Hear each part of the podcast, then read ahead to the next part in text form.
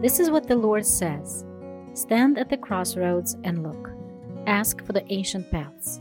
Ask where the good way is and walk in it, and you will find rest for your souls.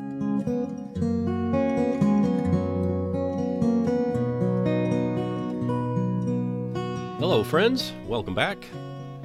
Today I'll be talking about the times in the scriptures when this phrase, one thing, is used. Just that. Before I get into looking at God's priorities, how He wants us to order our lives, what comes first to the Lord, I just want to remind you that if you have any questions or comments, anything you'd like to share with me, please send me a note at mike at ancientpaths.faith. I'd love to hear from you. And actually, recently I've received some really kind feedback from some listeners, and I am very appreciative of it. I'm also quite aware that people who don't like what I say will most likely just stop listening and not send me a note. But if you have any questions or would like to correct me on anything, I want to get the negative feedback as well. That's how we grow and get better at what we do. Also, I want to remind you that I have a YouTube channel, Ask for the Ancient Paths, and all of these talks are on the YouTube channel, and I have playlists, so it's much easier for you to access different teachings or groups of teachings. For instance, I have a series called As He Leads, which is spread out over a few years' time, and I'm thinking the next episode or one after that will be in the series of As He Leads. And that is a series of talks where I just turn on the microphone and pray and see what the Lord has for us in that moment trusting that whenever somebody listens to it, perhaps there'll be something very encouraging at that point. Alrighty, so today the title of this episode is This One Thing. It is a bit of a companion piece with episode number 101, which was entitled These Three Things. These three things talked about what the Lord said when He stated that anyone who wanted to be His disciple had to deny themselves, take up their cross, and follow Him those three things self denial, a willingness to suffer for Him, actually, not only a willingness to suffer, but an active taking up of a cross, and then following Him, walking with Him. So, those were the three things that I emphasized in that episode, number 101. And today I want to emphasize the times, I'll look at a few times, when the phrase is used in the scripture, one thing this one thing. In this study, as I've gone through it, I realize it's a look at God's priorities. What are the things that He wants to put first in our lives? How does He want us to order our lives? What takes the first place in our day to day walk? And so I'll look at these times when this phrase, one thing, is mentioned. The first is in Mark chapter 10. I think all of these will be familiar to you. I'll just tell the story and then talk a little bit about it. So Jesus was traveling, and the man ran up to him, and he fell down on his knees before Jesus. And he said to Jesus, Good teacher, what must I do to inherit eternal life? Well, imagine that. This man falls on his knees before the Lord. He's there in submission, and he's asking a very, very good question What must I do in order to inherit eternal life? Jesus replies in a way that is uh, a little bit confounding, but very much like him. He said, Why do you call me good? No one is good except God alone. Well, that's an interesting thing to consider in itself. No one is good except God alone. We all sin and fall short of the glory of God. But no one is really good except God alone. And actually, it was appropriate for this man to call Jesus good because the Word was with God and the Word was God. Jesus is the Word, and the Word became flesh. And Jesus said, This is in uh, Mark chapter 10, verse 19. He said to the man, You know the commandments do not murder, do not commit adultery, do not steal, do not give false testimony, do not defraud, honor your father and mother. And the man said, Well, teacher, all these things I have kept since I was a boy. And Jesus looked at him and loved him. That is so sweet. And Jesus said to him, One thing you lack. So imagine that. The creator of the universe, the Lord of all, is looking at this man kneeling in front of him, and he loves him, and he sees him for who he is, and he says to this man, One thing you lack. There's one thing that you need. And what does the Lord say to this man? Go, sell everything that you have and give it to the poor, and you will have treasure in heaven. And then come and follow me. Wow, what a word. Talk about the gift of a word of knowledge, a word of wisdom, a prophetic word. The Lord looked at him, loved him, and said, There's one thing that you're missing. You need to sell all of that stuff, give it away. You'll have eternal treasure, which we've talked about before on the podcast. And then the Lord says, Follow me. Well, what was the man's response? As you can imagine, uh, verse 22 the man's face fell, and he went away very sad because he had great wealth. He was very rich. And the Lord said, You need to sell it all, give it away, and follow me. This man went away sad. He was kneeling. I can't imagine that moment when he stood and turned his back on the Lord, what that must have been like to the people watching. This very wealthy man had just asked the Lord, What do I need to do to inherit eternal life? And the Lord said, You're just lacking one thing. You need to sell everything, give it away. then come walk with me. And remember, Jesus said that he was homeless. So this man was being called to surrender everything to the Lord. Well, what would the disciples have made of that? It's a shocking demand to make on a wealthy man. And Jesus looked around and he said to those that were with him, to the disciples, Oh, how hard it is for the rich to enter into the kingdom of God.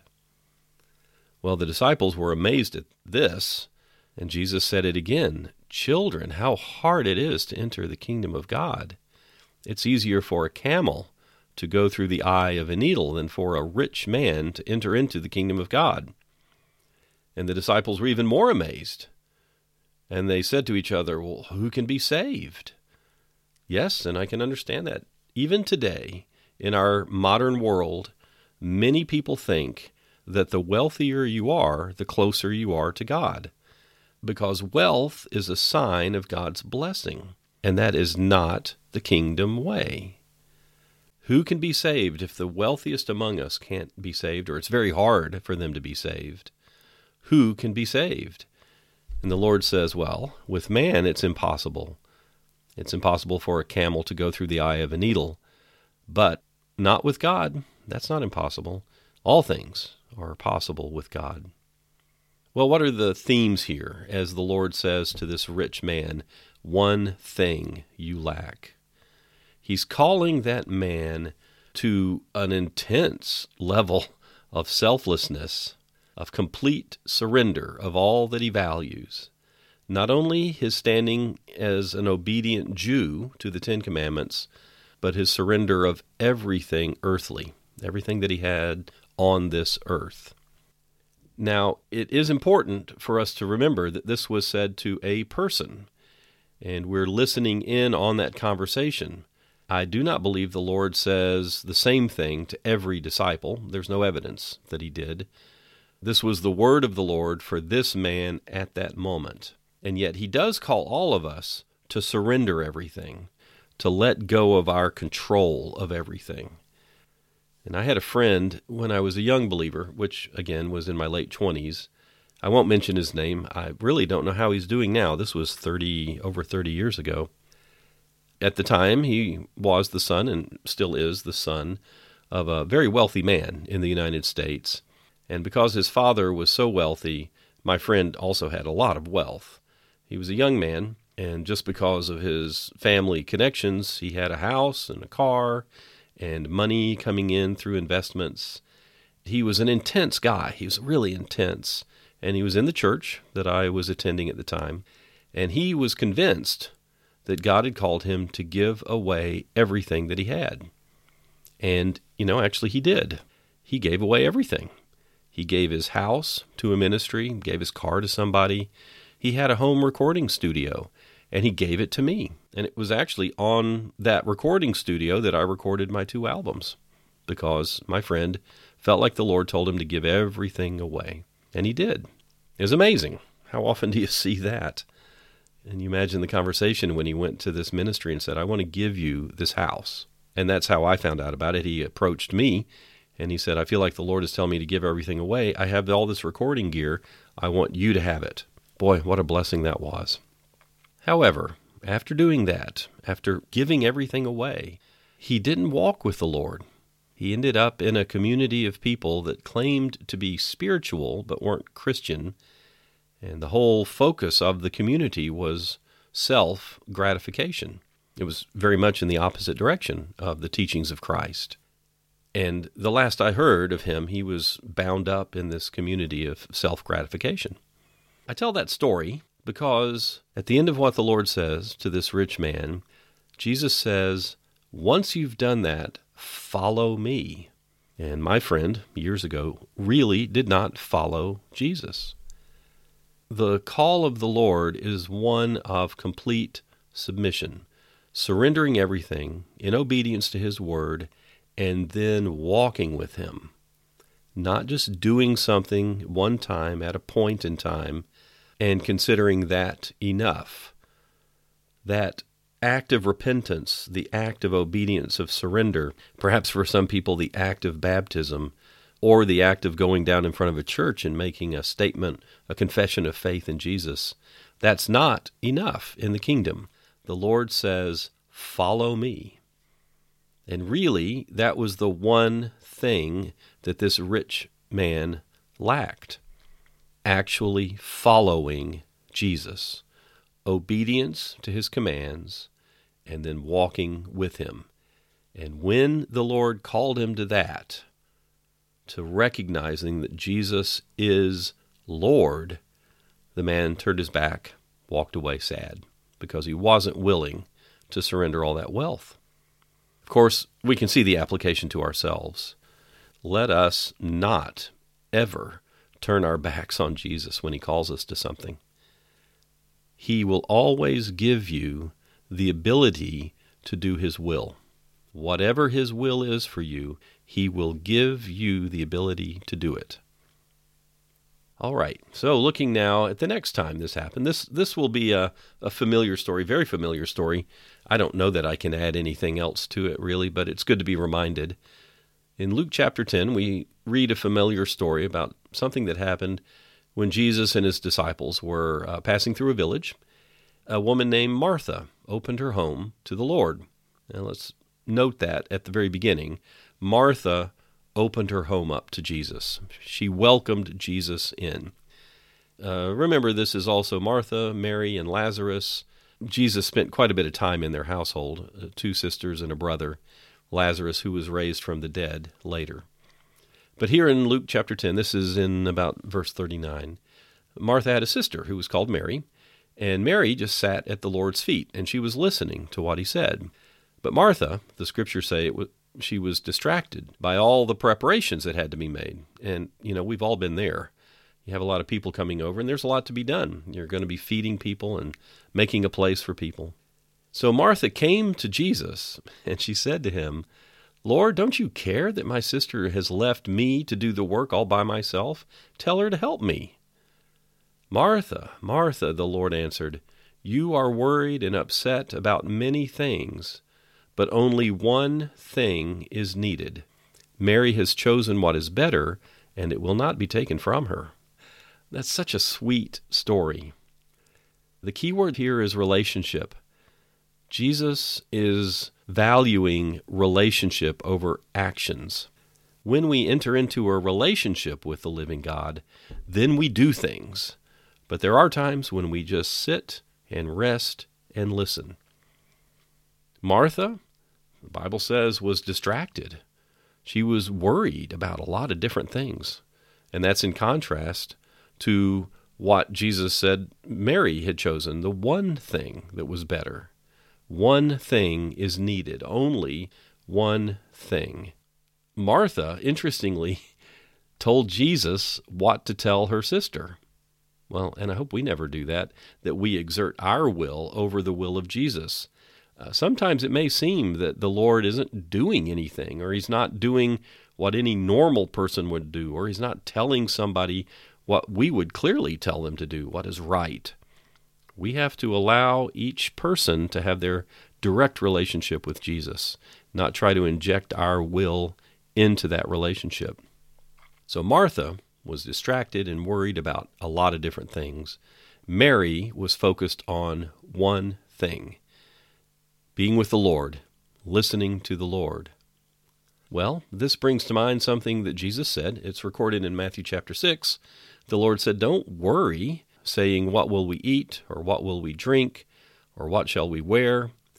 He said, For the pagans, the unbelievers, run after all those things, and your heavenly Father knows that you need them. And here's what the Lord said Seek first his kingdom and his righteousness, and all these other things will be given to you as well. The Lord said, Do not worry about tomorrow. Tomorrow will worry about itself. Each day has enough trouble of its own. The Lord has said, Don't worry about all these other things. Seek first the kingdom of God and his righteousness. And this is what Mary was doing. She was receiving the word from the living word. Amen. Well, this also brings to my mind Revelation chapter 2, when Jesus sends a letter to the church in Ephesus. If you've ever wondered about how the Lord thinks about his church, you can just read the early parts of the book of Revelation and see his attitude. It's one of praise, but also one of calling people to persevere and to return to what is right in Revelation chapter 2, these are the words of him who holds the seven stars in his right hand and walks among the seven golden lampstands. Remember, these seven lampstands are these seven churches that are there in what is now uh, the nation of Turkey, what was then the Roman province of Asia. The Lord says, I know your deeds, your hard work, and your perseverance. I know that you cannot tolerate wicked men, that you've tested those who claim to be apostles but are not, and that you found them false. You have persevered, and you've endured hardships for my name and have not grown weary. Well, that's good. It's nice to hear the Lord say things like that. Hard work, perseverance are good things. And actually, the commendation that Jesus makes here to test people who claim to be apostles but are not, that is very important these days. There are a lot of false teachers, false prophets, false apostles in the world today, and we need to test them. Well, in verse 4, the Lord says to the church at Ephesus, Yet this I hold against you. You have forsaken your first love. Wow. Something similar might could have been said to Martha, maybe. You've persevered, you're doing well, you're doing all these preparations, and yet you haven't embraced the one thing that is needed our love for the Lord, our first love. And the Lord says to the church in Ephesus, Remember that height from which you've fallen. Repent, do the things you did at first. Which, in Mary's case, the thing that she did at first was to sit with Jesus. The Lord says, If you do not repent, I will come, and I'll remove your lampstand from its place. In John chapter 16, the Lord says, I'm the vine, you are the branches. If a man remains in me, and I in him, he will bear much fruit. Apart from me, you can do nothing. If anyone does not remain in me, he is like a branch that is thrown away and withers. Such branches are picked up, thrown into the fire, and burn. If you remain in me, and my words remain in you, ask whatever you wish, and it will be given to you. This is to my Father's glory, that you bear much fruit, showing yourselves to be my disciples. Amen. That is the word of the Lord for us. He is the vine, we are the branches, and if we remain in Him, and He in us by His Spirit, we're going to bear fruit. And apart from Him, we can't do anything. Even though we think it's something, it's actually nothing. I was speaking with a believer in Romania. He's an Orthodox believer, and he doesn't read the Bible very much. And our ministry made a little key ring. I gave him one as a gift because he was helping me. And it's this verse, it's this thing that Jesus said If a man remains in me and I in him, he will bear much fruit. Apart from me, you can do nothing. And so this fellow, Bogdan, he read that and he said, Is that really what it says in the Bible? He was unaware that that was the word of Jesus. And he was touched by the exclusivity of the statement. The Lord says, Apart from me, we can do nothing. Amen. So we circle all the way back around that Martha is distracted and worried about a lot of different things. And Jesus says only one thing is needed. And Mary has chosen that. And I am not going to take that away from her. So let's remember our first love. Let's do the things we did at first. Let's sit at the feet of Jesus, listen to him. And remember that apart from him, we really can't do anything of eternal value. Well, next we come to what is actually one of my favorite characters in the Bible. I don't know his name. It was a man who was born blind and was healed by Jesus. This is found in John chapter 9. And this man says the phrase that we've been looking at one thing. Let's go back and take a look at the story there in John chapter 9. So there's a man who was born blind, and the disciples asked Jesus, Who sinned? his parents or this guy that he was born blind. And the Lord said, well, it wasn't the man or his parents that sinned to bring this about. Actually, his being born blind happened so that the work of God might be displayed in his life.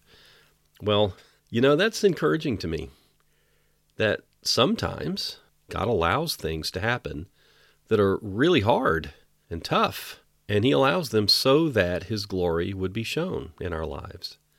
Sometimes that might mean a physical healing, some miraculous work in our lives.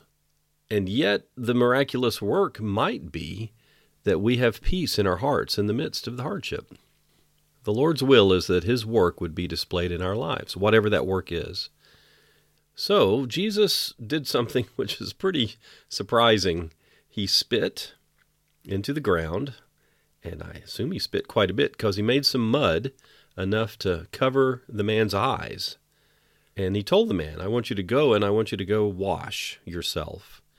And the man did it. He went to the pool of Siloam and he washed. And he came home seeing. He was healed. There's another lesson for us. The Lord may start the work, and to finish the work, we need to act in obedience. We need to live out his commandments. So, the man is healed. And the neighbors and everybody who had seen him before and seen him begging, a lot of them said, Well, isn't this the guy that was just begging? And some people said, Well, yeah, that's him. And others said, No, it looks like him, but that can't be him. And the man himself said, Well, that's me. I am that guy. And they said, Well, how did you get your healing? And he said, Well, this guy named Jesus, he made some mud, put it on my eyes, and he told me to go wash. Then I went and I washed, and then I could see. And then they asked him, well, where is he? And the guy said, I don't know. I just, I really like this story a lot. Well, the Pharisees heard about this, and it turned out that this healing happened on the Sabbath. And therefore, the Pharisees asked him, How did he receive his sight? And he gave his testimony. He said, There was a guy that put mud on my eyes, and I washed, and now I could see. And the Pharisees, some of them said, well, Jesus can't be from God because he's breaking the Sabbath. And others of the Pharisees said, well, how can he be a sinner if he does miraculous signs like this? And so then they turned again to the guy that had received his sight said, What do you say about it? And he said, Oh, that man's a prophet. Oh, they still didn't believe him, and they didn't believe that he'd been born blind. And so they went and asked for the parents. And they said to the parents, Is this your son? And they were afraid of the Jews, afraid of the Pharisees, because anybody who was going to follow Jesus might get kicked out of the synagogue.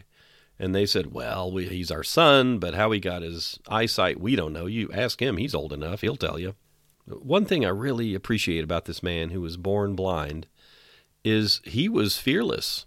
Whether he got kicked out of the synagogue or not, he was going to testify to what the Lord had done. Of course, he'd been born blind and now he was seeing.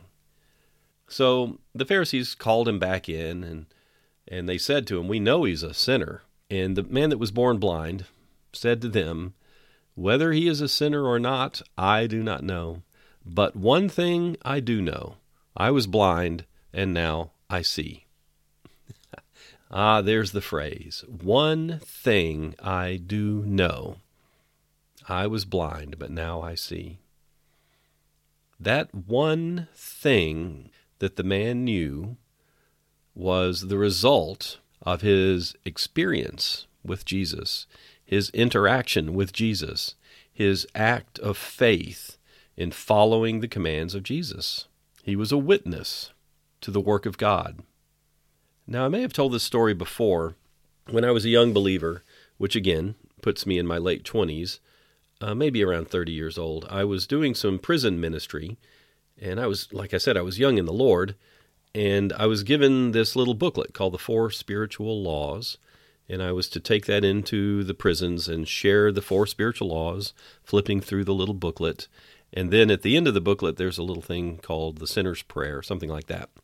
And I was to walk people through it, but I felt empty because uh, I was just going through this booklet and I wasn't really sharing from my heart. And it touched me in a way that caught my attention while it was good to share these truths from the Bible, these spiritual laws, as they're called, I was not actually witnessing for what the Lord had done in my life.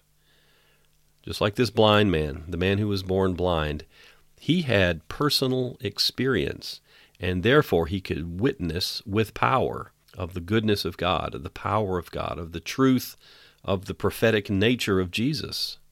And that was a challenge to me at the time. I thought, I need to really understand from experience who the Lord is. I believe Him, He's been doing things in my life, but I really want to be a witness. And that's what a witness is. A witness to a car accident, say, is a person who sees what happens and then testifies to what actually happened. A witness is not someone who spoke to someone who saw. It's a first hand experience. And that's what the Lord wants of us as well. And that's why I look to this man who was born blind and I really appreciate him. He's fearless in the face of these religious leaders. He's unafraid of being cast out of the synagogue. And it's because he experienced the Lord in power. What are the things that you know deep in your heart about the Lord, things that He's impressed very deeply in you. What are those things? And that is the starting point of your witness. This man could say with boldness and fearlessness, I was blind, but now I see. And then a little bit later, it's kind of fun. The Pharisees asked him, What did he do to you? How did he open your eyes? And then the man says to him. He's just he's great the way he's talking to these religious leaders. I've already told you, you didn't listen. Why do you want to hear it again? Oh, do you want to become his disciple too? and then they started insulting him. That's great. The guy had a really pure heart. How could you be against Jesus? He heals, even on the Sabbath. That man had a pure heart and a real true faith. Well, the final thing I want to look at, just briefly before I close up, is found in Psalm 27. And this will be familiar. The psalmist writes, One thing I ask from the Lord, this only do I seek, that I may dwell in the house of the Lord all the days of my life. One thing I ask of the Lord. And what is that? To live with God, to dwell in his house. And remember for us who know that there is eternal life, all of the days of our lives are uncountable. I believe the psalm encourages us to ask that same thing. Just as Mary did that one good thing, the best thing, sitting at the feet of Jesus, the psalmist here says, One thing that I ask, one thing I seek, the key word is relationship to be with the living God. Apart from Him, we can do nothing. Well, to close this for now, I see one common thread through all of these stories, and that thread is a relationship with the Lord. the Lord called that rich young man to walk with him. The Lord commended Mary for staying with him. The blind man had a personal, powerful experience of the Lord. The psalmist, David, wants to dwell with the Lord all of the days of his life. It's not enough for us to know about God from a distance. We are called to know Him personally. We're called to walk with Him, to follow Him, to speak to Him through prayer, to listen to Him through the Word, through godly counsel, to act according to His Spirit. The Spirit that is not only close to us and at work within the world, it is that Spirit that is within us, the promise of the new covenant. Amen. Jesus said to his disciples, Now that you know these things, you will be blessed if you do them. Thank you for listening, and God bless you all.